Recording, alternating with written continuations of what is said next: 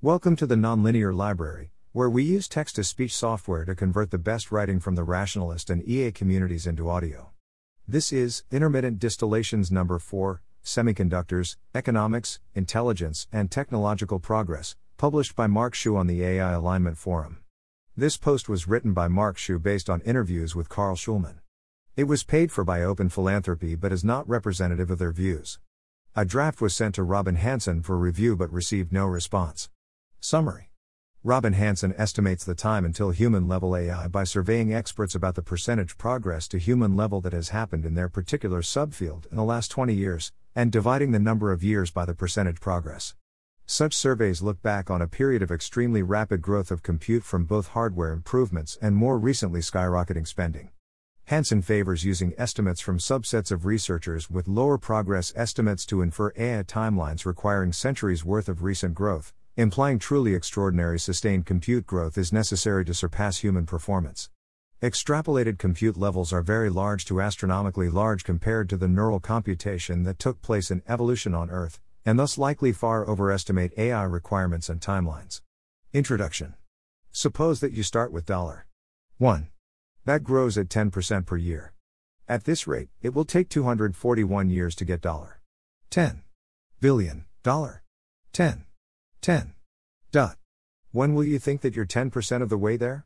You might say that you're ten percent of the way to ten billion when you have one billion. However, since your money is growing exponentially, it takes two hundred seventeen years to go from one dollar to one billion and only twenty-four more to go from one billion to ten billion, even though the latter gap is larger in absolute terms. If you tried to guess when you would have ten billion by taking ten x the amount of time to one billion, you would guess two thousand one hundred seventy-four years, off by a factor of nine. Instead, you might say you're ten percent of the way to ten. When you have ten. one. Equally spacing the percentile markers along the exponent and measuring progress in terms of log wealth. Since your money is growing perfectly exponentially, multiplying the number of years it takes to go from one dollar to ten by ten will produce the correct amount of time it will take to go from one dollar to ten dollars. When employing linear extrapolations, choosing a suitable metric that better tracks progress, like log wealth over wealth for investment, can make an enormous difference to forecast accuracy. Hanson's A I Timelines Estimation Methodology. Hanson's preferred method for estimating A I timelines begins with asking experts what percentage of the way to human-level performance the field has come in the last ten years, and whether progress has been stable, slowing, or accelerating. In Hanson's convenient sample of his A I acquaintances, he reports typical answers of five to ten percent of stable progress over twenty years, and gives a similar estimate himself. He then produces an estimate for human-level performance by dividing the twenty-year period by the percent of progress to produce estimates of two hundred to four hundred years. H of M. At the rate of progress seen by A I researchers in their subfields over the last twenty years, it would take about two to four centuries for half of these A I subfields to reach human-level abilities. As achieving a human-level A I probably requires human-level abilities in most A I subfields, a broadly capable human-level A I probably needs even longer than two to four centuries. Before we engage with the substance of this estimate, we should note that a larger, more systematic recent survey using this methodology gives much shorter timeline estimates and more reports of acceleration, as summarized by A I Impacts. three hundred seventy-two years, two thousand three hundred ninety-two, based on responses collected in Robin Hanson's informal twenty twelve to twenty seventeen survey. thirty-six years, twenty fifty-six, based on all responses collected in the twenty sixteen expert survey on progress in A I. one hundred forty-two years, two thousand one hundred sixty-two, based on the subset of responses to the twenty sixteen expert survey on progress in A I who had been in their subfield for at least twenty years. thirty-two years, twenty fifty-two, based on the subset of responses to the twenty sixteen expert survey on progress in A I about progress in deep learning or machine learning as a whole rather than narrow subfields. sixty-seven percent of respondents of the twenty sixteen expert survey on A I and forty-four percent of respondents who answered from Hanson's informal survey said that progress was accelerating. Directly asking researchers for their timelines estimates also gives much shorter estimates than using the above methodology on Hanson's informal survey. Overall, we think responses to these sorts of surveys are generally not very considered, so we will focus on the object level henceforth. Inputs to A I research have grown enormously in the past. William Nordhaus reports. First, there has been a phenomenal increase in computer power over the twentieth century. Depending upon the standard used, computer performance has improved since manual computing by a factor between one point seven trillion and seventy-six trillion. Second, there was a major break in the trend around World War Two. Third, this study develops estimates of the growth in computer power relying on performance rather than components. The price declines using performance-based measures are markedly larger than those reported in the official statistics. Computation available for A I has grown enormously in the decades before these surveys. If, for example, five to ten percent progress is attributed to twenty years in which computation for A I research increased one thousand x, then Hanson's extrapolation method would seem to be making predictions about years of similarly explosive growth in compute inputs until human-level A I performance. We have a number of metrics showing this massive input growth. A I Impacts estimates that, since the nineteen forties, dollar-slash-flops fell by ten x every seven point seven years, around thirty-five percent a year. A I Impacts estimates that, from twenty eleven to twenty seventeen, dollar-slash-flops fell by ten x every ten to sixteen years, around fifteen percent to twenty-five percent a year. Bloom et al. Estimate that semiconductor R and D efforts have grown by a factor of eighteen from nineteen seventy-one to twenty twenty, around six point eight percent a year. Amodei and Hernandez estimate that, from twenty twelve to twenty eighteen, the amount of compute used in the largest A I training runs increased ten x every eleven point two months, around one thousand one hundred eighty percent a year.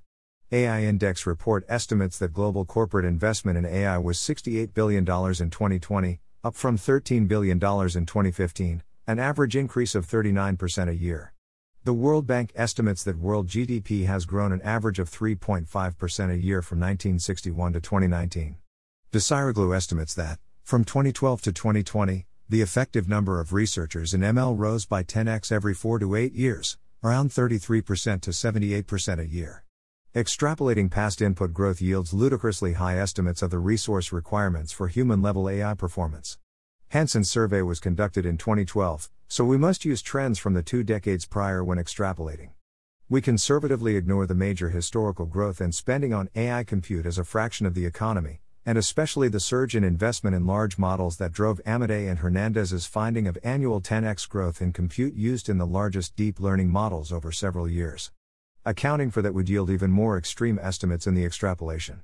Extrapolating world G D P's historical three point five percent growth for three hundred seventy-two years yields a ten to the power of five x increase in the amount of money spent on the largest training run.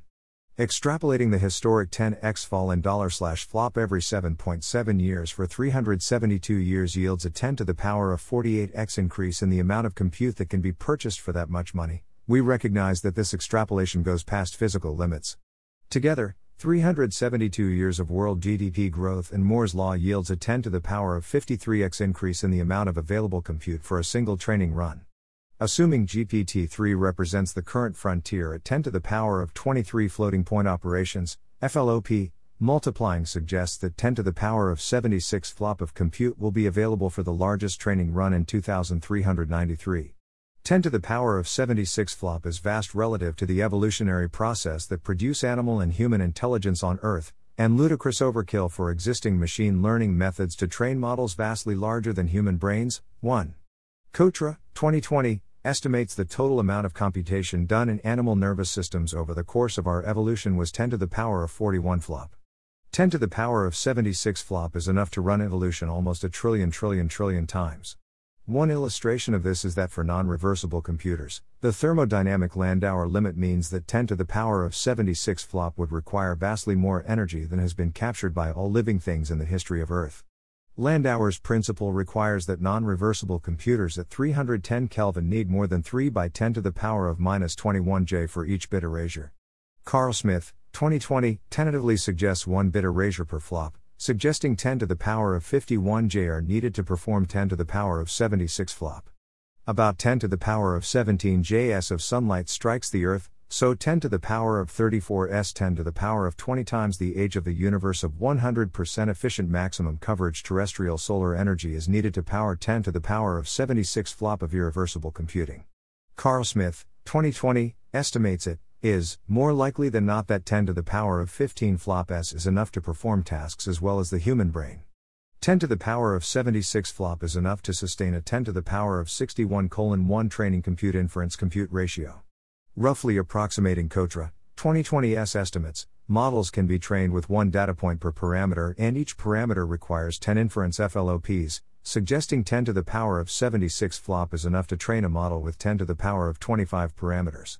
Extrapolating scaling laws in model performance yields enormous improvements, and historically tasks with previously flat or zero performance have yielded as models became capable enough to solve the problem at all. Some of Hanson's writing suggests he is indeed endorsing these sorts of requirements.